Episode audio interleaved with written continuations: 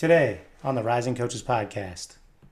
Yeah, I got into the girls' side probably in 2013. My daughter was two years old, two and a half years old, and I wanted to bring her to the gym with me. And she said, "Well, I don't know if I want to go because girls really don't really play basketball day." And I'm like, "Oh man, I got to get into the girls' side so she can see what's going on, so I can bring her in and she kind of feels connected to it." So I've been ten toes down with girls basketball ever since, and I really enjoy it.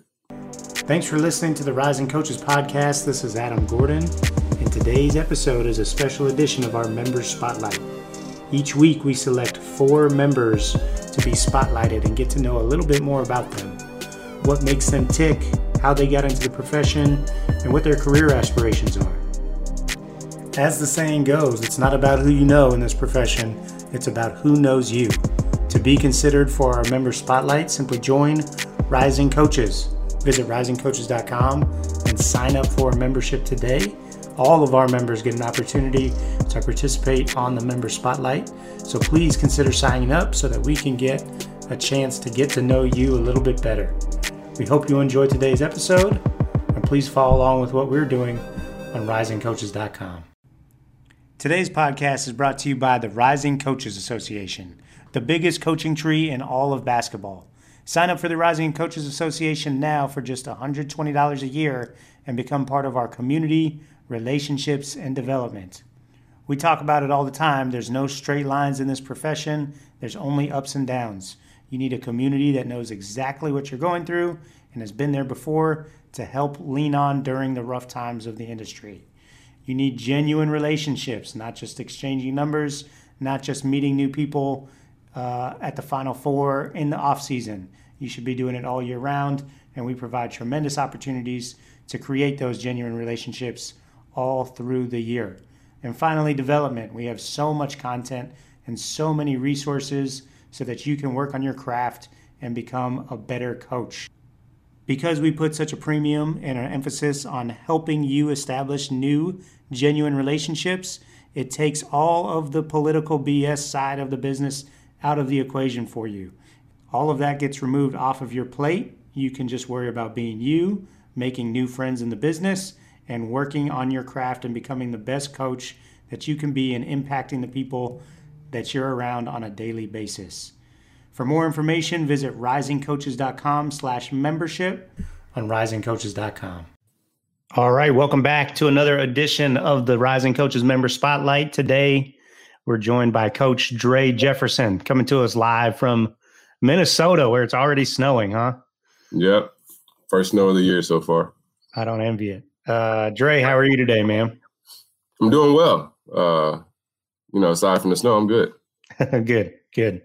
Well, I appreciate you being on here and, and looking forward to getting to know you a little bit better. Um, maybe you can start off by telling us a little bit about your background, where you grew up, how you got into basketball, and eventually into coaching. Yeah, so uh, I grew up in Minneapolis. I've been here my whole life. Uh, grew up on the north side of the city. I went to Park Center High School, played there throughout my high school career, and then ended up playing in college. Uh, after a time in JUCO, I went to UW Stout to play for my high school coach. Actually, he got a, coaching job out there, so um, went to play out there in college. had a had a really good couple years out there, and was you know really unsure what I wanted to do. Uh, after that, I knew I wanted to play, so trying to jump on the professional circuit, get overseas, uh, had some opportunities that you know playing overseas sounds a lot more glamorous than than it is a lot of times you know for for guys at my level so uh, i had to make a decision and a friend of mine asked me to get into training. And, you know, I'm a preparation person. So I really wanted to to study it and understand what it was before I got into it. So I actually enjoyed it a lot, you know, when I started to research, you know, kind of the the tools and so a lot of the people who were into it at that time in 2010. And uh, got into training kind of heavy and started training for you know, a couple of high school programs, boys' high school programs, and then became a, a JV coach and fell in love with coaching from then on out. Um, yeah, I got into the girls' side probably in 2013. My daughter was two years old, two and a half years old, and I wanted to bring her to the gym with me. And she said, well, I don't know if I want to go because girls really don't really play basketball day. And I'm like, oh man, I got to get into the girls' side so she can see what's going on. so I can bring her in and she kind of feels connected to it. So I've been 10 toes down with girls basketball ever since and I really enjoy it. Yeah, that, yeah, that that that uh, comment by your daughter just just flipped the switch for you, huh? Oh yeah, yeah, no question. With her, you know, she's always kind of taking interest in things that that I've exposed her to. Um, but you know, for her to, you know, being barely a, a toddler, you know, like not really seeing that because you know I didn't really watch it at the time. I wasn't around it ever, so you know she didn't know, and right. it just it blew me away. So I knew I had to do something different. That's awesome. Um, okay, let's go back to your playing days. First of all, Minnesota, very underrated basketball city, or Minneapolis, very underrated basketball city, right? Definitely, Definitely. yeah. Really good basketball. I feel like you have uh, great coaching. You got guys that know how to play. Plus, they seem to be tough up there. Maybe yeah. it's the cold. Maybe it's the cold winters. I don't know. Yeah, I mean, you're in you're in the gym all from September on. It's too cold to go outside. Like you know, if you're not if you're not a football person, you're in the gym. So, you know, from a young age, there was always a place to play.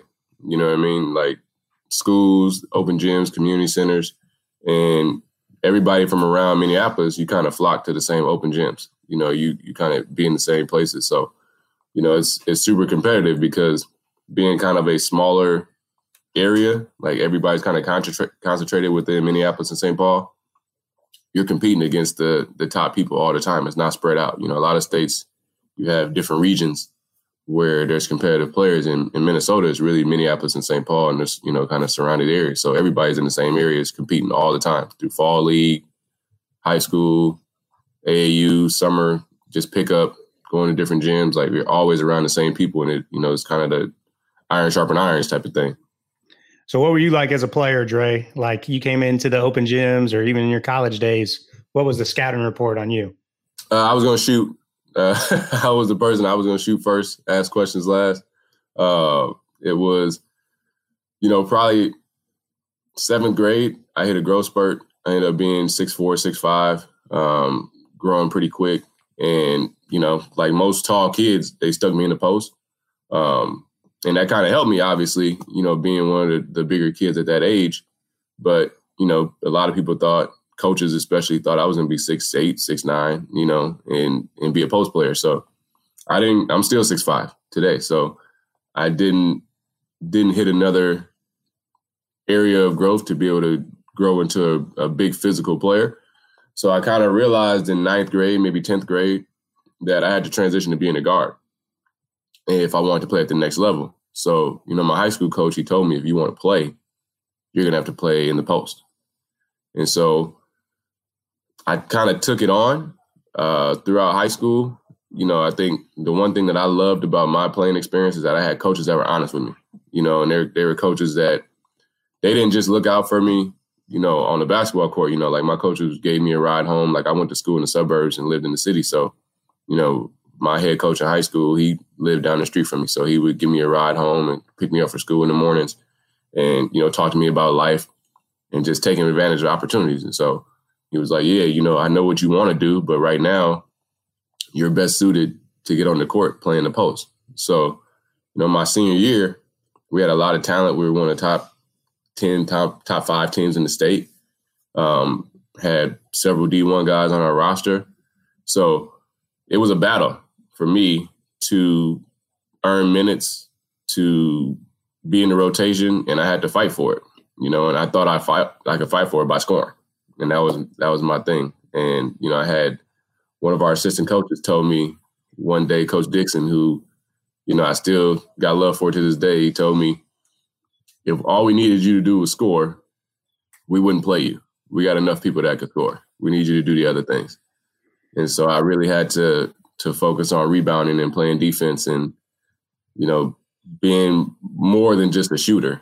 Um, and that kind of stepped me up for college because I always wanted to score a bunch of points, like a lot of kids. I wanted to be the person that scored 20 a game. When I got to college, I'm like, this is harder than I thought it was. Like scoring a lot of points isn't easy. Like you got to be focused on the other aspects of the game to make sure you're making an impact every night. For sure. For sure.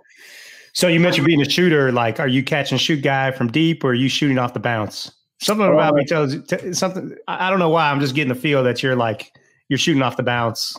Yeah, you're one of those tough shot makers. I don't know why. You just get that vibe. That's true. Uh, I take I take tough shots. I feel like I can make tough shots. You know, even now playing in men's leagues with my friends or anything like you know they'll they'll tell me for sure like you don't turn down shots. Uh, because I, you know, I put in a lot of work. I was that dude who I was in the gym, especially when I got to college and I kind of learned how to work out and how to work on my game. I was on the doctor dish. I was on the gun two, three hours a day. I'm in the gym working on my handles. I put in the work. So I felt like I've earned those shots because I've grinded out to make myself a better player. Um, but I definitely wanted to be the go to person so I couldn't just be a catch and shoot player. I wanted to be able to create shots, you know, for myself and and be the person that had the ball when the game was on the line. That was one of the things I always thought about. So now on the other side of the bench where you're coaching, you know, like traditionally and as the game like as analytics, you know, become more prevalent, you know, the mid-range pull-up is is technically a bad shot and all that stuff. Yeah. How do you feel about your players, you know, shooting step backs or shots off the bounce, creating their own? Are you are you are you yelling at him like like how would you have coached yourself? Would you have been like move the oh, ball, or would you have been like, you know, one of those coaches to say, hey, if you work on it, go for it? So I would have hated to coach myself, honestly. Uh, I was a player that thought I was way better than I was at the time. You know, I thought I was going to the league. You couldn't tell me I wasn't going to the league when I was 17, 18 years old. And that was probably the worst thing possible. Uh, but I think as I matured, you know, I didn't do anything in the game that I hadn't worked on tirelessly. So I've always been that kind of coach where I want players to have freedom. I don't want them to be scared to make mistakes. And, you know, I kind of grew up in an environment where coaches supported me making those bad decisions and learning from them. And they wanted to be able to hold us accountable and hold me accountable for the choices we were making. So, all right, you go out there, you do something wrong, you're gonna hear about it. You know, you're not gonna avoid, you know, getting getting the earful, but at the same time, we want you to grow from it and learn from it. So next time you go out there, you don't do the same thing. So I've always been that person where I want players to have that certain level of freedom, you know, that allow me to kind of grow my game. And I want to do it the right way where we're going to put in the work also outside of, you know, the game times. Like we're going to work harder than anybody else in the off season. We're going to work harder than anybody else in the preseason because I want you to have that confidence in your game to know you put in the work. So go out there and do it. Yeah, I love it. And now, a quick break to talk about our partners at Dr. Dish. As the offseason approaches, it's the perfect time to upgrade your training equipment. At Rising Coaches, we highly recommend you to check out our friends at Dr. Dish Basketball. They are undoubtedly the best and most innovative training machines. Their newest model for schools, the Dr. Dish CT, is a complete game changer. It has a touchscreen that plays training videos, tracks stats by location, it incorporates on demand workouts and drills from the top programs and trainers in the world. Check them out at drdishbasketball.com or on social media at drdishbball. Mention Rising Coaches before you purchase and receive an additional $300 off your next order. Another thing you touched on earlier that I wanted to get back to was, you know, and you hear this all the time, like you were you were tall growing up, yeah. So they, they put you in the post.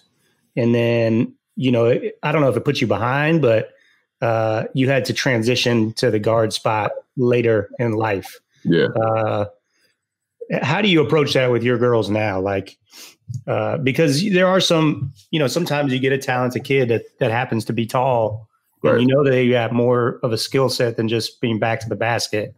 Uh, but you need their height down low. You need them to rebound you know, it's like a balance, right, between what your team needs and what the athlete needs. So, how do you kind of handle that with your athletes? You know, I I've always tried to use players as complete players and try to develop them. You know, when you have kids that are 13 to 17, they're you know, a work in progress all the time. So, you want to give them every opportunity to grow their skill set on the perimeter but also in the post. Being in the post helped me. You know, I think when I got in certain situations where I had a smaller defender guarding me or I had, you know, an advantage around the basket, I was going to take advantage of that because I had the skill set I developed that at a young age to be able to go inside and make the game easy for myself. So I tell kids that all the time. I mean, you want to be versatile. And, you know, for me, it was kind of forced versatility uh, because of the situation I was in when I was younger. So I try to share that life lesson with the kids. Like, yeah, you may be tall now, but you may not grow anymore. So you got to expand your game to the perimeter. Or you know, make the game easy. If you got somebody, if you're six one and you got the, you know, the five nine guard on you, go inside. And we got to work on that footwork so you can take advantage of any situation. I want them to be able to go into any situation and be an asset. However, a coach wants to use you, have those skills. So we work we work on everything, top to bottom. Yeah, I love it. Um, and then so after your daughter makes that comment about not knowing basketball was for girls, yeah, and you you kind of dive into the girls' side. Uh, did you start your own? You started your own program, right? Is that kind of how you went down that path?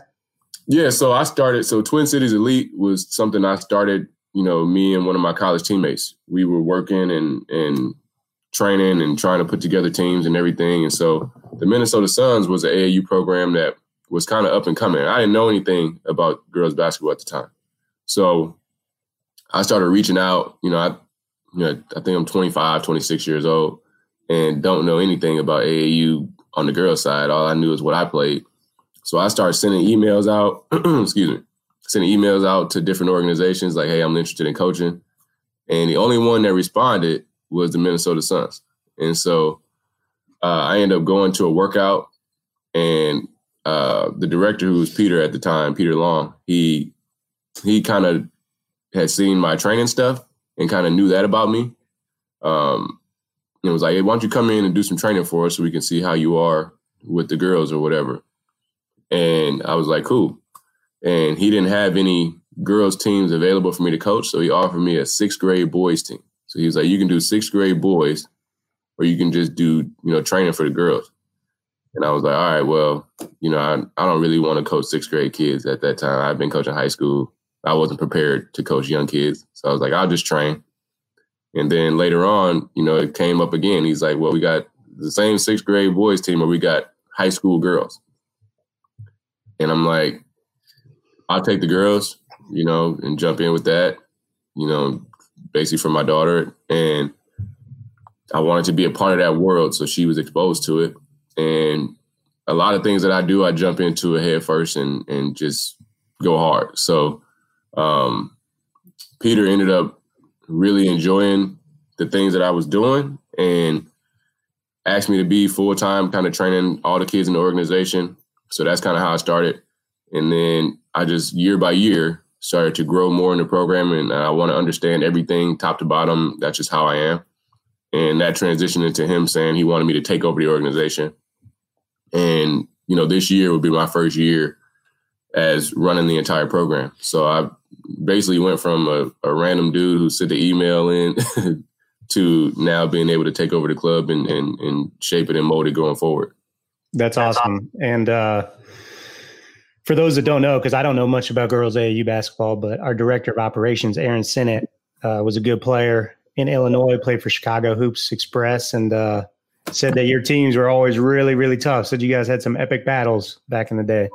Yeah, uh, they Gerald Davis from Chicago Hoops Express. He has a great program down there. Uh, shoot, right now he has one of the top 25 or 30, 2022 players in the country. He's got highly rated players. He had Angela Dugalic, who's at uh, Oregon right now, who was a top 15 player in the country. So they always got talent. And, you know, our goal is to compete with the best in the country. You know, that's what we tell our kids. Like, we want you to be able to compete with the best. So, and Minnesota kids are tough. I tell everybody, Minnesota is an underrated basketball state. So if you if you go head to head with some Minnesota kids, you're going you're going to leave with some bumps and bruises because they play tough. We're physical up here. We teach, you know, not only fundamental basketball, to be able to pass and cut and create space for yourself and your teammates, but also you got to do the little things. You got to do the dirty work. You know, you got to box. We got a lot of five nine, five ten posts in Minnesota, so you got some you got some tough tough kids that want to fight for it. Yeah, Aaron's comment was Minnesota girls are made different. Yeah. So yeah. That probably get, brings a smile to your face because absolutely That's that toughness to comes to life for sure. Um, yeah. So now that you're taking over the program, Dre, and like it's truly yours, um, you know, how is that going to change things for you, or, or you know, uh, what different things are you kind of uh, thinking about heading into, you know, the season or or whatever? Just heading into training, training your athletes.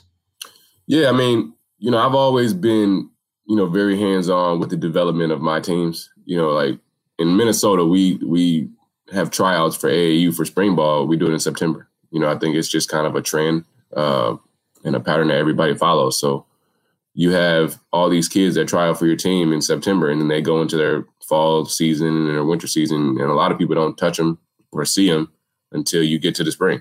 You know, we're we're completely different. You know, we are all year round.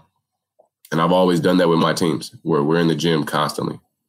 And I think branching that out to the entire organization is extremely important to me and also getting the coaches involved that want to be those people and, and want to be invested in the game completely. You know, I think being a kid who kind of could have took the wrong path and had coaches like I said, who would come pick me up for school to make sure I went to school and take me home to make sure I didn't get on the bus and ca- cause trouble, you know, taking the bus to the city. They wanted to, you know, look out for me. And, you know, I think following that same path of it's never just going to be about basketball. It's going to be about the investment that you make into the kids, into the game.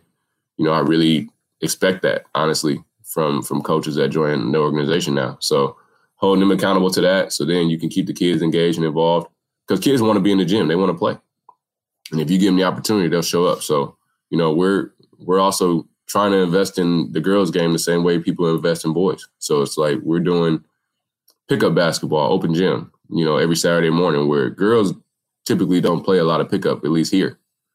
Um, so that's something we want to get girls exposure to. You come in, you play twos and threes to 21 or ones and twos to 11 and losers off, winners stay. You know, like get that competitive edge. If I want to be on the court, I want to be on the winner's court, that type of thing. We just want to build them, you know, the right way. I love it. Is your daughter still playing? Yes. My daughter is she's pretty good. She's good. I don't like to tell her how good she is most of the time because I need her to keep working hard. But um, you know, she's been coming to practice and you know, I last five years I've been coaching at Hopkins High School here and we've had some of the best players and the best player in the country. And so she comes to practice every day and watches these kids work and wants to do what they do. So it's kind of rubbed off on her. So she she knows she's good. So I got to calm her down a little bit and pull her back. So she makes sure that she puts the the work in to get the details right.